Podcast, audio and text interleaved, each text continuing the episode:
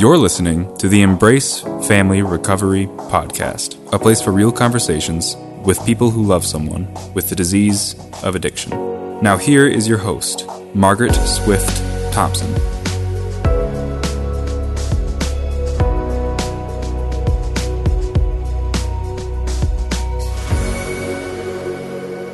Welcome back. Today, I am excited to bring you a person who has publicly shared his story of his substance use disorder for decades now. William Cope Moyers wrote his memoir, Broken, in 2006. He has served to put a voice, face, name to substance use disorder and recovery. I have recommended William's book, Broken, to many families along this journey of healing. William does a phenomenal job of sharing his journey with substance use disorder, and he offers great insight into the experience of his family surrounding his illness. Please meet William Cope Moyers. The Embrace Family Recovery Podcast.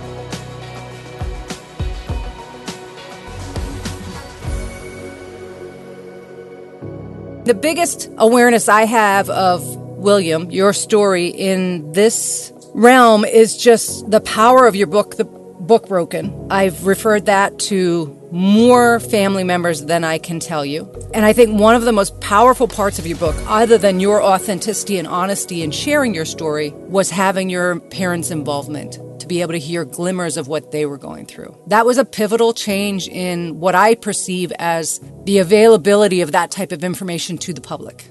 Yeah. So, Yeah.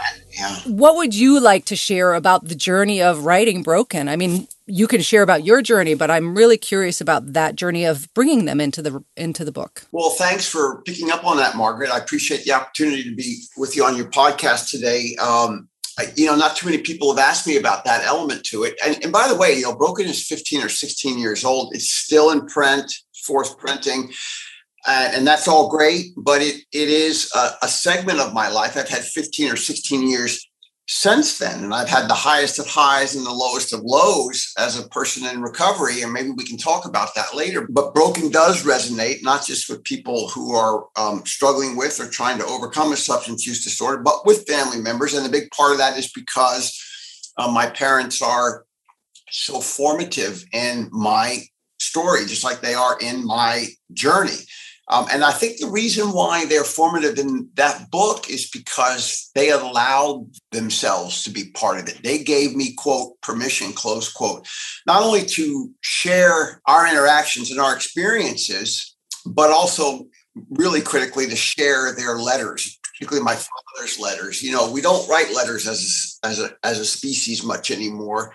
Um, and, and yet letter writing um, is important to communications uh, or was. And my father's letters he being a journalist bill moyers um, he wrote me lots of letters growing up. And because he's my dad and because he matters i could never dispose of those letters. So i kept them and i saved them in a big camp trunk one of those shipping trunks and um, and so when I wrote Broken, I, I, began to delve into those letters, and I asked him if I could have permission to use them.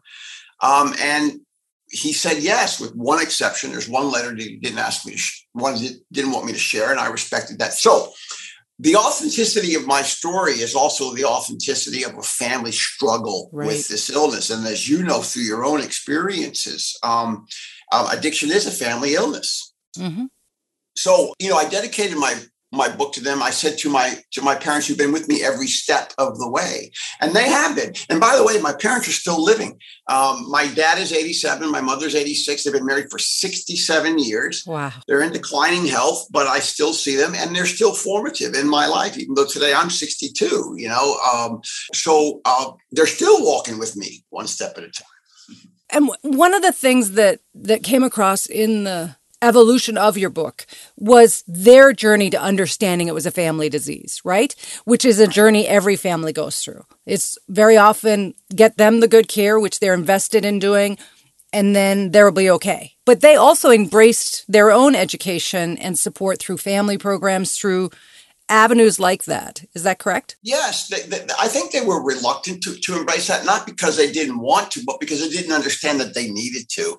Um, yet, I mean, they, I think they had a fundamental understanding. I mean, they're learned people. Mm-hmm. Um, they had a fundamental understanding of their son's uh, addiction in um, not only his life, i.e., me, but their own lives. I mean, I addiction takes a terrible toll on everybody that loves the addict or the alcoholic. I don't think they quite grasped that they needed to be active participants in the process.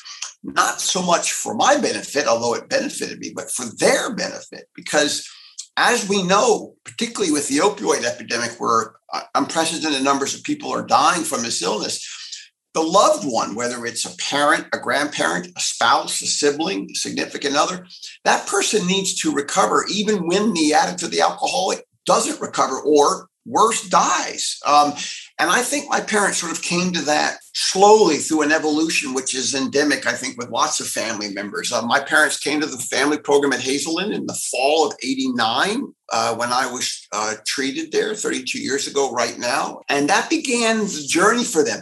But Margaret, I got to tell you, that was not the sort of light bulb moment for them. That moment came not until 1994 when after multiple treatments and several years of abstinence i was not recovering in the context of how i recovered today but i was not using. I relapsed. I had a recurrence of my use. And that jarred my parents because by that time i was a father to two little baby boys. Um, and married to a woman who was in recovery herself. And yet, despite all of those reasons for me to, you know, stay recovered, I didn't. Sure. And it shook them to their core uh, because while they had a fundamental understanding of the illness, they did not really yet grasp that recovery has to endure no matter what. And um, and I had sort of thrown it away, if you will, uh, thrown away my relationship with my children, the relationship with my uh, sober wife, the relationship with my own recovery, my relationship with my job at CNN. I threw all that away to go get high again in a crack house, and that shook them, shook them to the core. And it was through that family experience at a treatment center in Atlanta called Ridgeview um, that they sort of got the rest of the experience. That's a very valuable piece of information to share. I think that, you know, there's often the theory of one and done versus uh, relapse is a symptom of this disease that not everyone experiences. But if we don't work our program, it's a very real possibility. And so for families, I always parallel it to their relapse process. Yes. Right? Yes. So your parents had uh, an exposure, gained some valuable insight, I'm sure, from their first experience in a family program. And then you stabilized in your abstinence to a point that they were probably like, huh, which every family does. And if we don't maintain our vigilance to our family recovery, when that relapse happens, that spiral for everybody. Yes. Yes, and and then for them there was one more piece of it, and uh, we were talking off microphone about um, people that we know from the past um, and how it was I ultimately got to Hazelden. But I had an occurrence of my use in the fall of '94, October 12th of '94 was when I came out of what I hope is my last crack house. Last time I had a drink. Um, October of 94. And that, of course, that, that relapse experience and their family experience were jarring. But then there was this last piece, which is that shortly thereafter, um, my mother was recruited to be on the board of Hazelden at that time. I didn't work for Hazelden. I was still in Atlanta, but she got recruited up to work to come to the board. And she became a member of the board of trustees in about 1994, 95. And it was while she was a trustee again, I wasn't working at Hazelden yet. That's another story. But she came to Center City, Minnesota, um, to hear a lecture by, at that time, the head of the National Institutes of Health, Steve, Dr. Steven Hyman. And it was Dr. Hyman who spoke about the nature of addiction being a brain disease. In other words, having its origins in the brain, though, as we know, it's a lot of other things too. And it was that experience, that, that lecture that my mother heard that opened her eyes to how it was that I relapsed, that craving brain. Again, didn't excuse the things I did, but it helped to explain them. And that was another one of those eye opening moments for Judith Moyers. And then she went back to New York and told her husband, Bill Moyers, my dad, the same thing. And out of that experience came a five part series on PBS um, called Moyers on Addiction Close to Home. And, um, and that sort of opened the eyes of the nation to the fact that addiction is an illness with a brain component and it is a family disease. There have been lots of other people who've been talking about that, but I think it was my parents' experience as parents and also as the journalists that they've been for a long time that they put those two things together and they had that sort of uh, that aha moment, yeah. which was not only important for them personally in their own recoveries, but important for the nation as we sort of came to terms with addiction as a relapsing chronic disease that has its origins in the brain. Service is obviously a vital part of your recovery apparently theirs because just speaking to that that they were willing to do that work to share that work to help more people who would never get exposed to it understand this disease if you are listening to this podcast finding it helpful but long for more support please go to my website embracefamilyrecovery.com and sign up to receive your complimentary copy of healthy strategies for family members to cope and even thrive through addiction. This podcast is made possible by listeners like you. Can you relate to what you're hearing? Never miss a show by hitting the subscribe button. Now back to the show. I'm curious, William, to go back to what you said. Um, when you had your last return to use, you were married and with someone who's in recovery and two children, and you shared you were abstinent, but don't work the recovery you work now. And you are now abstinent. How long? How long have you been in recovery since then? Well, I've been committed to my recovery, Margaret, Margaret, since the morning of October the 12th of 1994 when I came out of that crack house. So, you know, I've been I've been walking that walk imperfectly, but walking that walk um, since that morning. As many things that are important to me as they are, nothing's more important than my continued recovery and so I've been in recovery, I mean, in, in committed recovery since that date, October 12th 94. And when you look at pre that date and your abstinence and the, the work you did in recovery versus now, because a lot of people perceive recovery in the beginning as so intense and so committed. And then you can kind of back off because you've got this, which as a recovering person, you and I know that's not true. Explain, if you would, to the audience what is different about your recovery journey and what you use to maintain your recovery today that was different than pre relapse? Yeah, I used to see. This is a great question. I, I I used to see my recovery as part of me. I didn't see it as all of me. And you know, I was treated at Hazelden in '89. I was treated again at Hazelden in '91. I had that period of, of abstinence between '91 and '94. Um, I thought I'd sort of put my illness behind me. Um, I wasn't denying anything about the past, and I had the the fundamental tools at Hazelden, as we were then called, now Hazelden Betty Ford, but Hazelden, they'd given me the tools of, of recovery, which not only was about abstinence, but is all about those components of the mind and the body and the spirit. And I I knew them. And for a while there in those early 90s, I sort of worked them, quote unquote. But I, I just saw my recovery as part of me. I didn't see it as all of me. Uh, and, and so I, you know, I remember my counselor at Hazelden George Weller said to me that the only way we coast is downhill. And, you know, I was coasting, um, but I wasn't coasting uphill. I wasn't coasting up in my recovery. I was coasting down into something tricky. And that happened in 94. So when I came out of that crack house in 94 and went back to treatment and stopped trying to do things my way, I, I knew that I needed to put my recovery first. That doesn't mean that I don't think about other things first or in the beginning of the day or during the course of the day. But I began to embrace my identity as somebody who um, needed to be in recovery.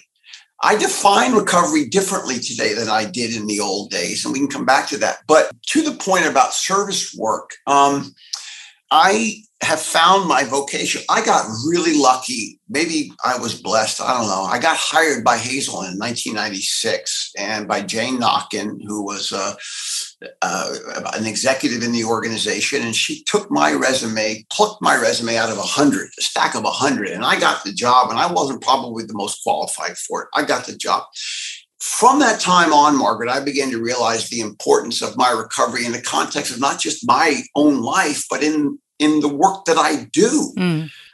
Um, that wasn't that work wasn't going to protect me from the disease being cunning, baffling, powerful, and patient, but it was going to give me a purpose.